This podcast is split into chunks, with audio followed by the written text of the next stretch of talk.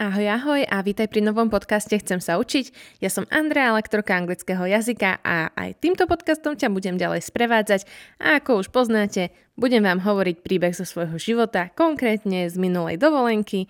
Vrátili sme sa len pred týždňom o tom, ako sa nám pokazilo auto v Čiernej hore.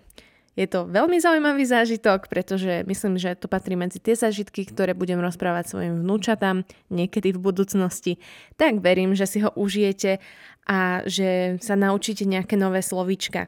Keď si chceš čítať zároveň ako ja rozprávam, ťukni na www.chcemsaučiť.sk, kde v rámci blogu nájdeš aj tento text, aby si si ho mohol očami čítať a za textom nájdeš aj otázky, aby si si vyskúšal porozumenie.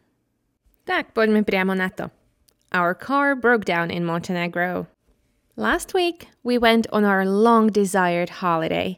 We hadn't been anywhere, I mean abroad, for more than two years, and we were really excited. The day had come and we left. First, we went to Bratislava because we had some business there, but then, after one day, we finally drove to Montenegro. Splitting the trip into two days seemed like a really good idea because my boyfriend had been driving the whole day and we started our trip at around 6 pm. We made the wrong choice. Going through Serbia was so much longer than Croatia. If you want to know why, the borders. Serbia is not in the European Union, therefore, they have to check you and your car. We had thought, great, We'll get to Belgrade at midnight and we have a little sleep and in the morning go to Montenegro. We couldn't be more wrong. We arrived there at around 3:30 a.m.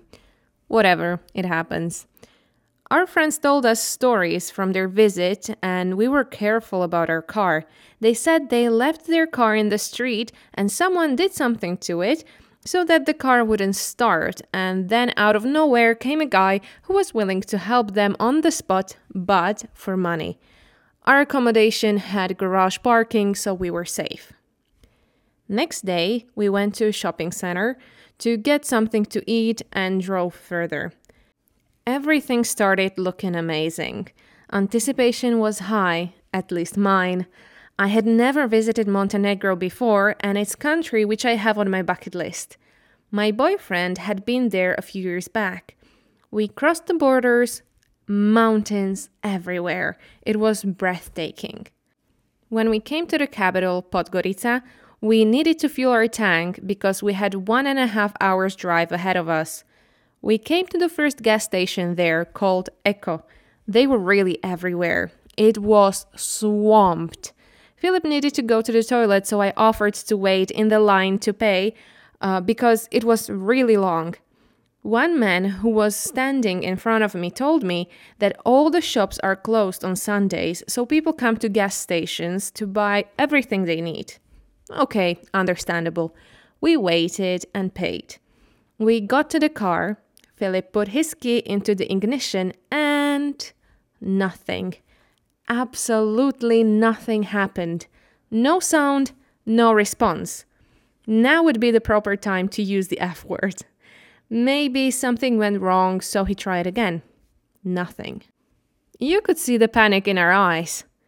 My first suggestion was call Vlado, he'll be able to help.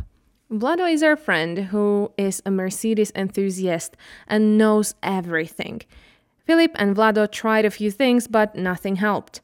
Vlado offered to find more information on the internet and call us back. Meanwhile, I approached a young man who was working at the station, hoping he would help us. I told him in English, Hi, we have a problem. Our car doesn't start. Do you have a phone number for a service? His reply, No English. So I used gestures and very simple words car, problem, number, service. He didn't want to help.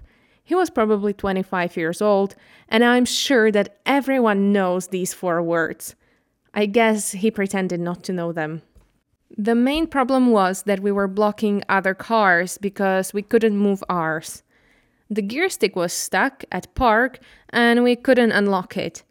Then the story of our friends appeared in our heads. What if somebody did something to our car and now it doesn't start?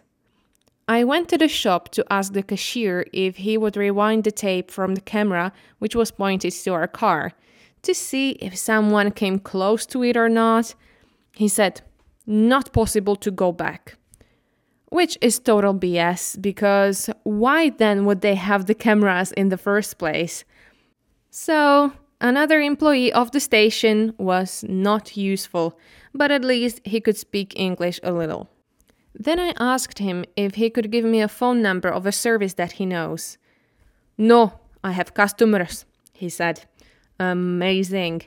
This is going nowhere. Philip called his insurance company to set us up with their partner in Podgorica. The guy sent us a number, but no one answered. It's Sunday, no one is working. That wasn't helpful either.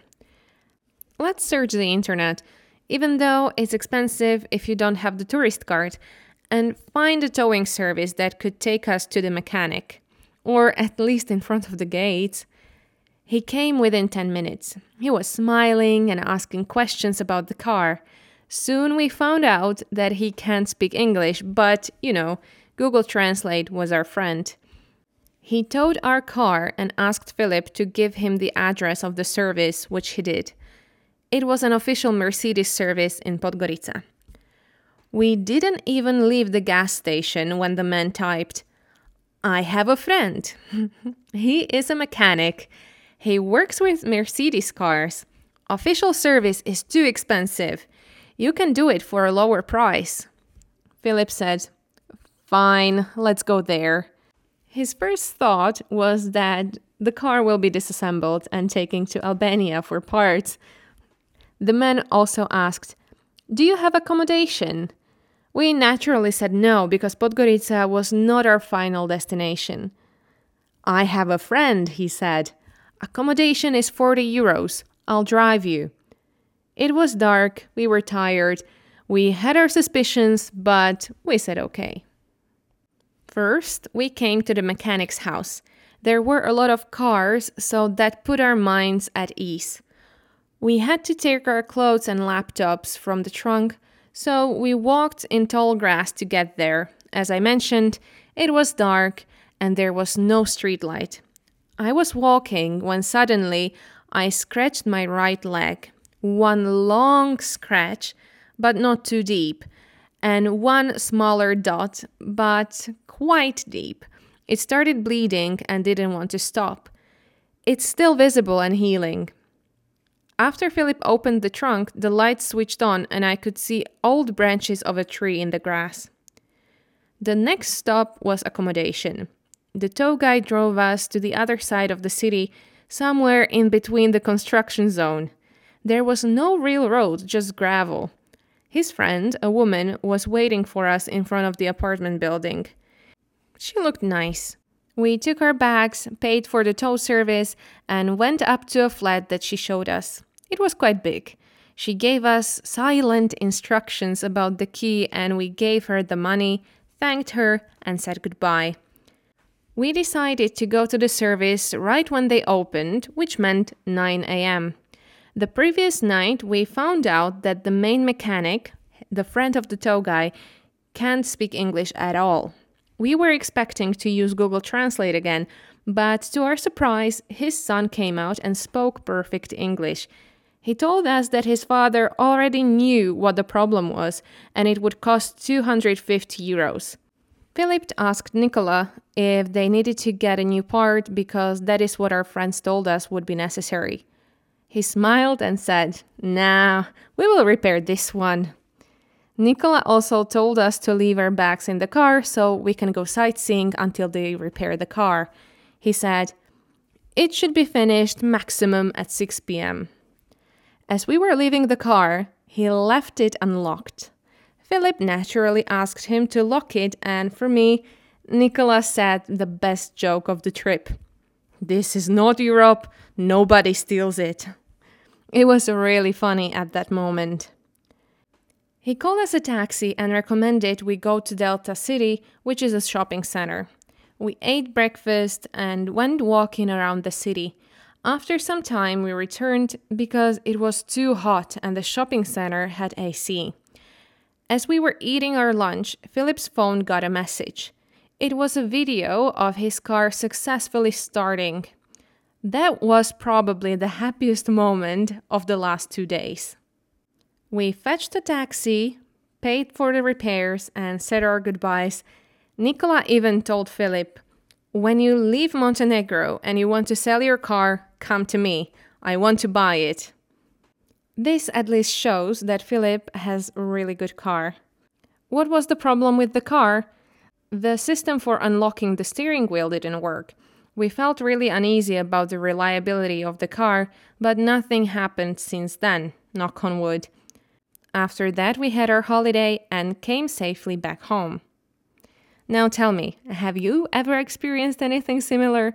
Let me know in the comments or send me a message. I'm really curious to hear your stories of what happened to you during your holiday because this was the first time for me and it was stressful, but now it's kind of funny. Super, tak sme skončili môj dlhý príbeh ohľadom toho, ako sa nám pokazilo auto v Podgorici.